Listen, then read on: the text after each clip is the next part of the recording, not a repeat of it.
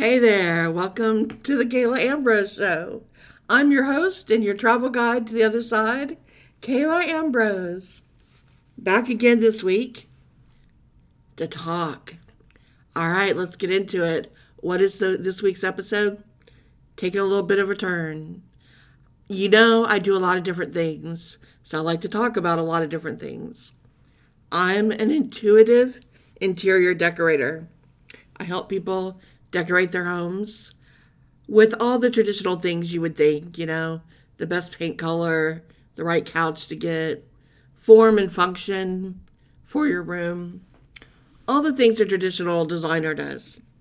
But on top of that, because I see auras, because I've studied traditional feng shui, because I am intuitive and can see what you need, I help you and your family astrologically, metaphysically, spiritually, and intuitively have the best home for you. How to have the right colors, space, design, decor that's going to make the best good vibes you can have in your house. And that's what I do for a lot of people. And it's a lot of fun. So I know what color can do, and I know what good design can do to make a person feel happier, more at peace, calm in their home, make the home feel like a sanctuary or a retreat, make it feel like a great place to throw a party. I love to throw parties. I love to decorate for the holidays. And if you follow some of my accounts on social media, you'll see that's what I'm posting the most are my uh, decor, especially holiday decor, especially starting um, September through December when I start decorating for fall and then go into the holidays. That's my favorite. I think sometimes in decorating, which came first, chicken or the egg? I try to remember when I was young. Did I always love to decorate? Or is it because I moved around so much, I always had the opportunity to decorate and redecorate? Because we moved a lot starting in my childhood, and I continued that in, into my adulthood, moving around quite a bit. So I think it's both, because I do remember decorating my childhood bedroom and being very particular about it. And then going to my grandmother's and decorating her place and wanting to move furniture around and how it would flow better and look better at both grandparents' houses. So it's always been in me. And I guess getting to move a lot has made it amazing because I got to live in all these different places around the country with a lot of different architecture. And so the homes themselves were very different. Where had I stayed in one part of the country, I might have just thought, well, that's just what you do. This is this is just how it is. Uh, living in a certain type of home. But where you live in different parts of the country, where the architecture is so completely different, you learn quickly that the house is the boss. The house tells you what to do, or you're going to look like a fool. So, I'll give you an example. For those of you that are old enough to remember, I want to say this was in the 90s, if I remember correctly. But there was a trend for a while with decor called Southwestern. And everybody decorated Southwestern, which for some people they took literally putting uh, cactus and stuff in their house. And it was a style of furniture that looked very Southwestern. The fabrics, the prints, the pillows, the cushions on your sofa. The furniture was made to look, uh, if you could afford the, the nicer furniture, it had a lot of handles that looked like um, buckles and things like that from the Southwest. If not, then they were painted on there, um, painted to look old and weathered. It had that, you know, old southwestern Arizona, a little bit into New Mexico. And that was the style. And it was a big style for a while when themes used to be a big deal like that. Not so much that way anymore what's funny about it, and I, I never did it, I never could do the Southwestern, but I knew a lot of people that did. And I couldn't do it because it looks funny when you're not living in that area of the world. You're not living in the desert. You're not living in the old Southwest.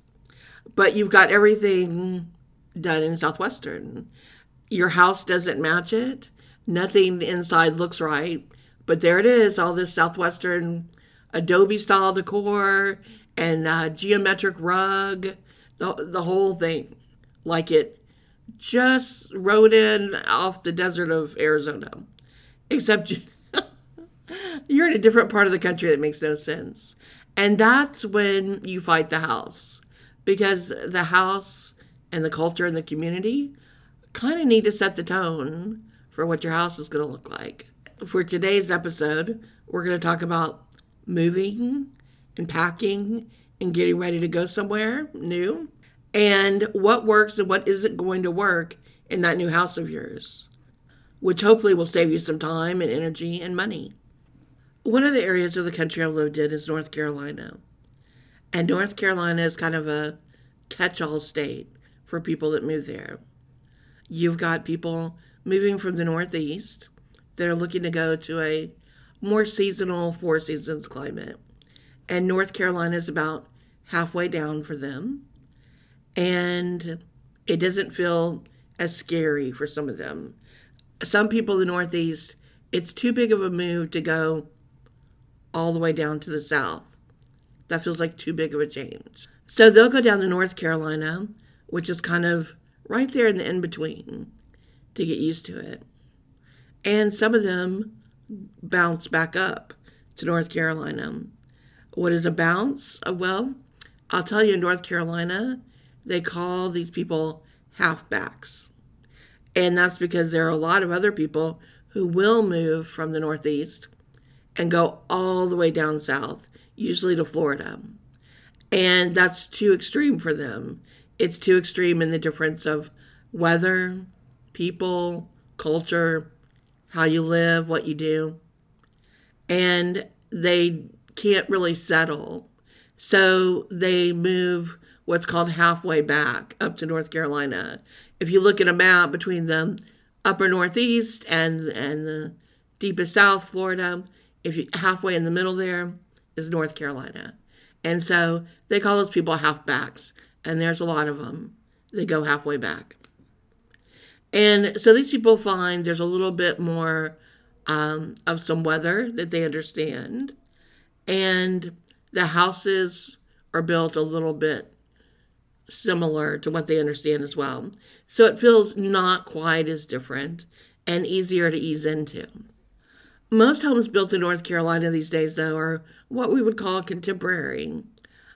They are made of wood, and a lot of them do have a traditional look about them the traditional two story that you see more than architecture you'd see out west or down south. You won't find as many ranch houses example of North Carolina. Most of them are two stories. So that's something that people coming from the Northeast are comfortable with. But they don't understand that changing locations is a good opportunity to change decor. So, just like I talked about the Southwest here a minute ago, a lot of people in the Northeast love to collect colonial items and they do their homes and they live in old farmhouses or old, old homes where they can decorate their homes like it's still colonial America. It's still 1800s, and they've got these pieces that are always by the fireplace, always these old metal pieces that were used at the fireplace. They've got chairs that harken back to that time with the spindles open in the back. Uh, usually there's pretty tall churning churning station there where it was used for milk and butter. There's sometimes the really tall milk jugs that were very tall that were used. There's some dried flower arrangements, some dried cattails. That type of look, if you're familiar with the colonial style. And so they will move that furniture down with them to Florida or North Carolina or other places they go this way. And it doesn't convey, it doesn't look right. Where parts of the Northeast have kept hold of that original 13 colonies look, the rest of the country has moved on from that. So it's not as uh, interested, uh, it doesn't look right. The houses aren't built to really be a, a showpiece to show it. So if that's your look coming from the Northeast, it's time to let that look go. Sell those pieces up there where you'll get more for the money because you've got more buyers that are going to be interested than you will if you wait till you come down further. And it's less to move, so you're going to save money. And even probably the type of sofa you have, you're going to want a different type. There's a lot of people that go for that colonial looking sofas, kind of with a dark wood, and the cushions are kind of tied on and attached. The table and chairs usually look that way, uh, where there's the seat cushions that are tied on the back. Again, a very heavy colonial feel, which is not going to convey. You're better off selling that furniture and just finding something new when you move into your new space. The same goes if you're traveling from west to east. If you're in the old Southwest and you've been decorating like you live out in the in the in the desert, it's time to let that look go. Your Southwest look is not going to convey if you're moving to Florida or the Deep South or the Pacific Northwest or the Northeast or the Midwest or really most anywhere. It works down there in the four corners, and that's about it. Even if you go to California, maybe Southern California, you can make parts of it work, but Northern California won't work the same. And so it's getting to know if you're really attached to a style, that that style may need to stay where it is. The interesting part is with a lot of clients I work with, they're not even aware they have a style. They're not even aware that it's a look that doesn't apply everywhere. They may have gotten hand me downs from their parents, or it's just what they assume people do. I've had some clients that are really attached to their china cabinets. And china cabinets, for the most part, have been out of style for quite a while. And at least that look, that traditional look in the dining room, that old style dark wood china cabinet and the china on display is an outdated look. The dining room is meant to be more interesting now with consoles and sideboards that you serve from, with buffet lamps, with interesting pieces of art. And now coming back um, into play is a lot of wallpaper to, to get those images on the wall, see something really amazing there. There's a lot of hutches, buffets, sideboards where dishes are stored underneath, but displaying them on a glass area above is, is outdated. As well with the younger generations, they're not really entertaining the same way anymore. And they're not looking to use all that wedding china. It's not even something that's that's on the registries as often as they used to be. So they're not looking to display formal china in the same way where that used to be uh, such a exciting thing to have and to do. They like to use lots of different china and china for different themes and events and to mix and match. So as things change, so does the furniture, so does the look. Interesting though, you can take some of the more modern china cabinets and use them for displays and it makes it your dining room look more modern than ever before. Open displays now where uh, they're hutches and consoles, but go up even higher with areas for books and where it almost looks like a bookcase there on display. Much more contemporary, much more interesting, yet but interesting in a classic way. You see that in fine homes in Europe where things were stored in this way. So it's going back to the classics again, which never really get old.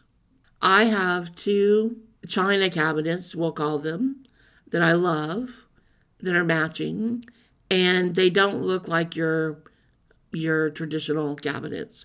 They're curved, they're arched, they have metal legs. Everything about them is round and curved, and they have lights inside of them. And they look very contemporary. And I use them in my office. I actually store office supplies in them. And that's a great way to change a look. Now, I can do that because they weren't made like a traditional china cabinet that's very square and boxy and has the glass with piping running through it. Um, that gives it that look like, hey, I'm an old china cabinet. These look like display units that could have been used for anything. And the only way you can tell that they were built to be china is in the bottom there are drawers that are meant to open that would store plates. So when you look there, you're like, oh, okay, this was the original, but it doesn't have to be.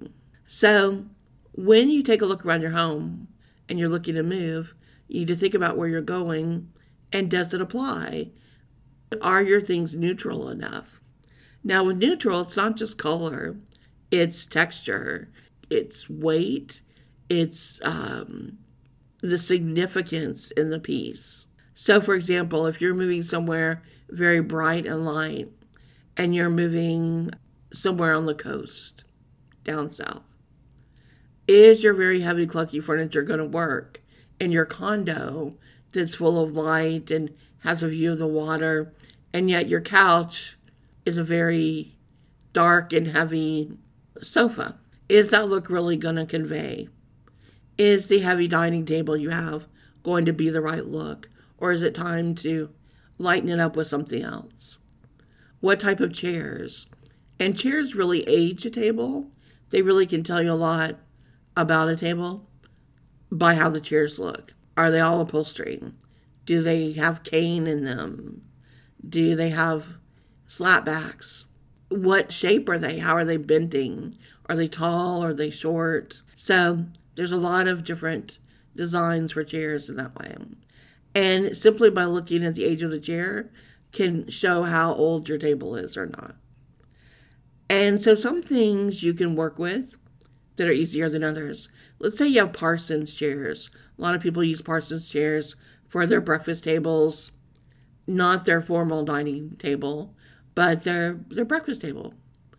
And Parsons chairs are you if you don't know the word, if when you see a picture you'll know what I'm talking about.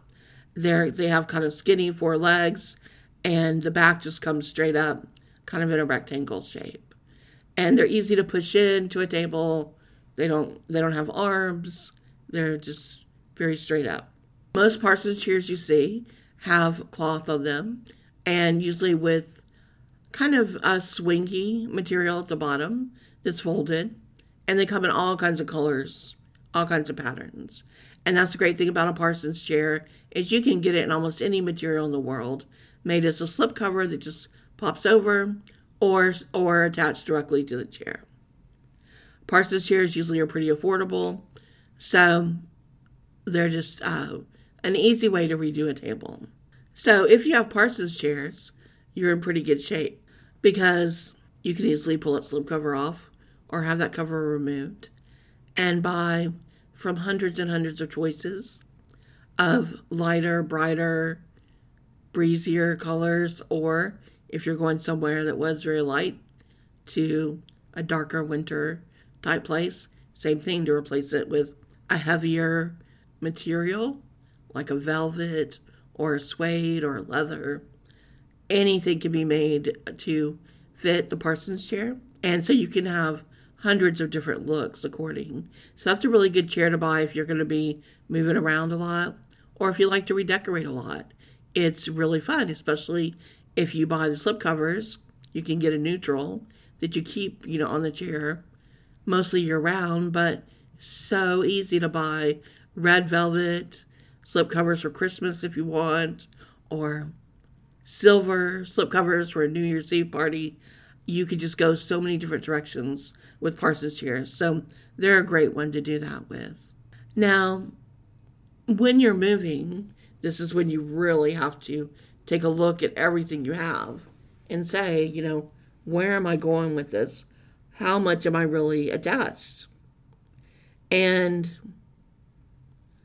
first, you decide how you're moving. Are you moving yourself or are you having movers? And if it's a long move, which I'm kind of more talking about here, I'm talking about moves out of state, moves to different parts of the country where you really need to decide if that furniture is even going to look good or match and work in a new place. And when you do that, you're going to find out moving's pretty expensive. And sometimes it doesn't pay to move that bed you've had that's 15 years old or with the headboard that you never really liked. And there's so many opportunities now for shopping online that you may just feel it's time to get something new and that looks better once you're in your new place and you can really see it. So at that point, when you're moving far away, the more you get rid of, the more you let go of, the easier the move and the cheaper the move.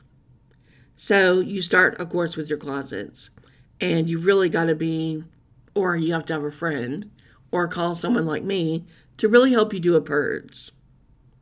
And we all have bad habits of saying, one day I'm going to wear this again. Well, as we know, those one days when they come, um, we've forgotten about the thing in the back of the closet. Or it's so out of style now we wouldn't wear it anyway. And so we end up holding the things that just make the closet more cluttered. If it doesn't fit, it needs to go. And if it's out of style right now, it needs to go. Even if you're like, well, it'll come back in style again. Even when styles come back around, if you've noticed, they don't come exactly the same. So it's going to be different anyway, even if you were to go uh, pick it out right now. Lace blouses are in style right now. If I had saved the lace blouses I used to wear from the 80s, they don't look the same. It wouldn't look the same. So it's good to let it go. It's the same, of course, for, for everyone in your home, including children, and especially in the bathroom and in the linen closet. Let go of the towels. Bring what you really need. Ones that aren't in great condition, let them go. In every room, you start with the closets and then you work your way outward. You start with closets and then you go to cabinets and then to drawers. And you really want to make inventory of what's staying and what's moving. And how I like to do this is I set up a inventory area, as I call it, um, outside of the room in the in a bigger room in the house. And I set up a folding table uh, with with three boxes or bags, and one is pack, one is um, giveaway, and one is throwaway. And the giveaway, if I'm going to have a yard sale or something, then first, then I make that the yard sale pile, and then what doesn't go there goes to giveaway. But those are the three that I do. I set it up like that with those three. The next thing I do is I buy markers in different colors. And I have a chart and I give everyone in in the house a color that's assigned to them. They write on their boxes in their color marker. So we know and I can tell the the the movers all the boxes that have words written on them in pink go to this room. All the ones that have green go to this room. All the ones and so it's really color coding, which really helps at a distance too for the movers to see. I also like to save on packing supplies by taking out everything from the bathroom and the kitchen and the linen closet that's soft. And I'll wrap uh, decor in those things. I don't wrap glass because in these things because you don't want broken glass and that kind of stuff. But items that are sharp or ceramic or that could easily break. I wrap all those in softer things like towels, beach towels, um, sheets, things like that. And um, a lot of coats and sweaters. I'll use those too to wrap softer things, parts of a lamp, parts of, of things like that. I just won't do glass because when glass breaks, you just don't, you'll never get that out of a sweater or towel or whatever. It's just not worth it. So um, I save the real packing supplies that you get, the bubble wrap and those things, the packing paper. I save those for the kitchen to do glassware in the kitchen. And then the next thing I like to do is I pack my suitcases. And I put a lot of clothes in the suitcases and I pack them for, for each person. And the suitcases are full with the clothes that instantly are going to be worn um, uh, over at the new house. So I pack everything in the suitcases on hangers and as needed like that. And I pack them by outfits. And then I pack all of those that go so that immediately when you get to the new house, you can open the suitcase, there's the hangers, and you can pull out, and there's like 10 outfits to wear with everything with shoes, with, with all accessorized, everything you need, top to bottom. Another tip I do is some things have to be taken apart. Some tables, some pieces of furniture and equipment have to be broken down a little bit for the move. Sometimes um, it's electronics with the cords, cables, and things for the TV. So I buy these really big Ziploc bags. They're huge. I don't have the exact size on me, but if I held the top of the bag up to my chin, the bottom of the bag would come to my hip area. They're that big. They they can hold kids' toys. They can hold, you know, like a football, a soccer ball, and a tennis racket inside. They're that big. And I buy a bunch of those. And so for the bigger things, like with big cables and cords and electronics, I put those in one of those bags to keep them together. And I also make notes. I tape, uh, well, I write on a post it note what this cord is for. Like this cord powers in the laptop. And I write that on a post it note, and I then tape that post it note to that cord. So when a person pulls it out, they can unpeel the post it note and read it and know exactly where it goes. I do this for all the loose cords and cables, so anyone that's unpacking can know immediately where to take that cord or cable and to put it with whatever electronic. For smaller things like that, when there's cords and uh, you know, and and screws and Allen wrenches and things that are smaller but need to be used because they took down part of a table or part of something. I also write on post it notes and tape those to those screws or the Allen wrench or whatever is with it. And I put each set of screws and all of that in a separate little Ziploc, a tiny Ziploc, and then put all of those little Ziplocs into a big zip, Ziploc where we can find all those together and be able to find that one box and pull everything out that, that takes everything that we need. Other thing I like to do is I take pictures of my TV and all my computers, meaning how they were plugged in.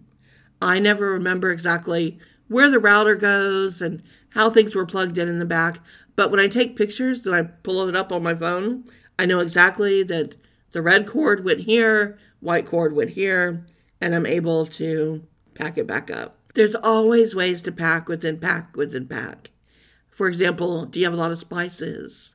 If so, pack your spices in your pots and pans and then put the uh, the lid on your pot and just take some saran wrap and wrap it over so the top stays on and there's your spices inside. You can always do this with other things. You can take your silverware wrap it in dish towels, put it in one of your bigger pots that you have, and then put the top on and saran wrap it. All these things kind of keep everything together in the same room and make it easier. So there's lots of little things like that that you can do. Um, some people just keep their their forks and knives in the utensil tray and then saran wrap that whole thing. They they put a, a paper towels or a dish towel over it and then saran wrap it and put it in the bottom of a box. So you pull it out, there's all your silverware ready to go. Another thing I like to do is to use plastic bins for everything that's wet. Any cleaning supplies, laundry detergent, things coming from the bathroom, shampoos, all of that. They always get put in plastic bins and kept away from other things because not everything's gentle during a move. Some things get hit pretty hard, and those things can crack and leak. And if they're in a box with something else, you're not going to find it in time. It's going to ruin things. So just keep all that together in plastic bins. So at least they're just leaking on each other that way and not getting into your other good stuff. Once you've moved and you're in the new place, it's time to take a minute and let the house talk to you and let it tell you how it wants to look. Your best bet is to unpack quickly, but decorate slowly. That means unpack things that you need to have. Unpack your clothes, unpack your kitchen, unpack your bathrooms. Pull your things out that you need. Get your couch situated somewhere just so that you can sit. Get your beds put together. But don't rush out right away and buy new comforters and uh, new curtains and all those things. You want to wait on the decor. So make your house workable but not decorated. Keep it lean and mean for the moment. And the reason is you really need to spend a week in your house before you decide to decorate. You need to understand how your house works, how it lives. And how do you know this? Well, over a week's time, you first see how lighting works. How much natural light is in your house? Which windows does it come through the best? How dark does it get at night? Which areas are the darkest? Which areas need better lighting? And which areas already come with good lighting in the ceilings? You need to understand this. How are the floors working? Which ones really need rugs and which don't? Which have too many patterns? And if you've bought the place, are you going to be doing any remodeling right away? If you're about to tear out a floor or paint or redo wallpaper or new lighting, you're going to want to think about all that before you go buy anything because it's going to change a lot when you do. The biggest mistake I see in decorating is people who think they can piecemeal it. And you can always tell someone who's piece- piecemealing it because their house looks like it. What is piecemeal? Well, it's a person who doesn't have a lot of vision and they're kind of all over the place. And either they don't have the budget or they want what they want and they don't understand how that's going to end up looking. So when you piecemeal, uh, you look at a room, and for easy numbers, let's just say it's going to be, let's just say it's going to be $10,000 to do that room, to really do it start to finish. Maybe there's new crown molding you want, new lighting, uh, new flooring, furniture, the works. And so you know realistically that's what it's going to cost. But you want a lot of things for a lot of rooms. And so you piecemeal. You're like, well, I'll get the floors done for now in all the rooms. But then I really want curtains in this room. And I really want a sofa for that room. And I really want lamps over here. And so you keep going between three to five rooms. And you spend that $10,000, but you don't spend it in one or two rooms. You spend it all throughout the house. And so now you have to wait before you have more um, money that you could spend. And so the house is piecemeal. Like in one room, you can tell there's new curtains, but nothing else is new, and they don't really go together. In another room, there's a new rug on the floor, but it doesn't match anything else in there and doesn't really look right. Another room has new lamps, but they don't really work with the tables that are still there. And you don't want to get something that matches what you currently have because you're trying to go forward. So you keep getting new items, but nothing's really working or coming together because you're hopping back and forth between these rooms. I know it takes a lot of patience to do this, but if you really want a home to look like there's really been a lot of thought put into it, you're better to stick to one room and do it room by room as you can. And this is because if you put all the energy into one thing, it's no different than what experts tell you. Whether you're building a career, you're trying to become an expert at something, you want to be known for something, everyone will tell you stick to one thing, do your best at it, and get known for that. And then you can go on to do other things. It's the same. So, say you have a living room, a family room, and a dining room, and you want to make changes, but your budget won't allow you to do so much. You're better to pick one of those rooms and redo that room to the best of its ability. If it needs new floors, do so. If it needs painting, if it needs wallpapering, if it needs new shutters and blinds or curtains, if it needs popcorn scraped off the ceiling, if it needs new lighting above, all of that should be handled first. Then do you go to furniture and consider the furniture that's there and bring all that together.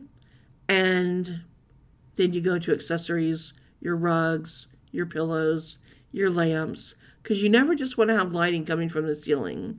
You always want lighting coming from lamps too, and usually a couple of different heights of lamps. One like a floor lamp, some table lamps. You want lighting from a lot of different angles. This is what makes a room warm and inviting. And so when you're down to picking all your accessories, your pillows, your rugs, that's when you're really bringing in your color and your color scheme for how that room is going to, to look. And as you pull all that together and you've put everything together in that one room, that room, if done right, is going to look like a very well decorated, finished product. It's going to be a room when people walk in and they're like, oh, wow, this room is amazing. And they'll stand there and they'll look at it for a minute like, I love those chairs. Where did you get those chairs?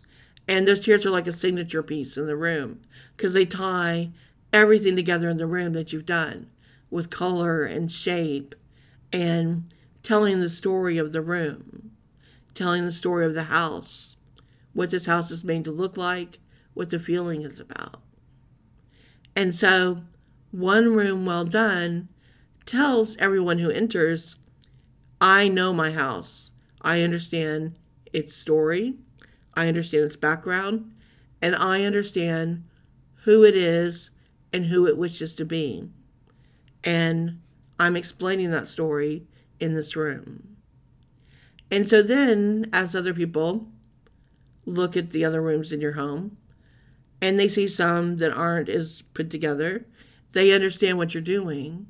They understand that you're going room by room and that focusing to get everything done uh, to the best it can be before you take on the next project. And so it's really easy for them to see and to visualize that, that, oh, which room are you doing next? And when they say that, you know they've got it. They, you know, you know they see your vision and what you're doing. And you can go on to tell them, like, my next project is whether it's the kitchen, breakfast area, or the family room, the dining room, wherever you're going, and then you envision and you share for them what you're doing in there, and they can see it with you because they've clearly seen what you've been able to do because it wasn't piecemeal. When you have new chairs in one room, new drapes in another, better lamps in a third, it's piecemeal. And what that looks like is that you don't know what you're doing and you're just kind of Higgly piggly is the word I, I use for it. Higgly piggly. And your higgly piggly just bouncing around going, I like this, I like this, I like this. But none of it comes together and tells the story. And so that's why it's so important to be patient. And whichever room you're going to do, put all the time and energy and focus into that room. Now, with any rule, there's always exceptions to the rule. If you're downstairs and you're wanting to redo the floors and you're like, well, I'm going to do hardwood flooring, then take your money and do the hardwood flooring everywhere you want to do it at the same time. Or the tile you want to do, whatever flooring you want to do. That should all be done at the same time to look the best. It's hard sometimes to get runs on things where you find that it's exactly the same in design. So if you're doing something big like a floor, do the floor. I recommend the same too if you're depopcorning. It's very messy to take that off the ceiling. If you're depopcorning, shut down the house and get it depopcorn. Get it done and get it over with. Other things you can do, you know, section by section as you're doing a room. Uh, painting, putting up molding, things like that, you can uh, easily get done at, at different times. Floors, though, especially, try to do your floor at the same time. So all your tiles together, all your hardwood, whatever it is you're doing, get it all done at the same time. You'll be much happier with that, with the way it runs, with any problems. That's that's the best way to go on that. All right, well, these have been some tips about moving, packing, and starting over in a new part of the country. Might need to really look at your look and decide what's going to work for you. My last tip is to be relentless and ruthless in decluttering, especially all those drawers you have. When you start going through those drawers, there are just so many things you see that you save and have never used again or can't find them when you need them. So, your junk drawers will fill up quickly wherever you go. So, really try to let those things go now. Don't pay to move those things. It all adds up what you put. And especially the kitchen, be relentless in, in not just the drawers, but the cabinets. How many pots and pans do you really have? And how many do you really need? Look at those. How many cups do you really need? We tend to save a lot of plastic cups from different places. How many do we really need to use? And you'll probably be gathering a new set of those before you know it at places you go in the future. So Probably not a need to move those. Time to let them go. Time to look at these things and decide how many you really need. I once counted in a client's kitchen that they had no less than 12 spatulas, all different shapes and sizes. But I had to ask, do you really need that many spatulas? and they really cooked. It was funny. I think the kids use the spatulas more uh, when they burn things on a like a sheet pan to get them out because they didn't cook a lot. So just things that added up over time. They had a potato masher. How many of you still have a potato masher? And how many of you still use that potato masher? Maybe some of you once a year at Thanksgiving do. I know a lot of people just mash with a fork these days. If you're a true chef, I don't begrudge you any of your tools, but a lot of people have a lot of things in their cabinets that don't get used.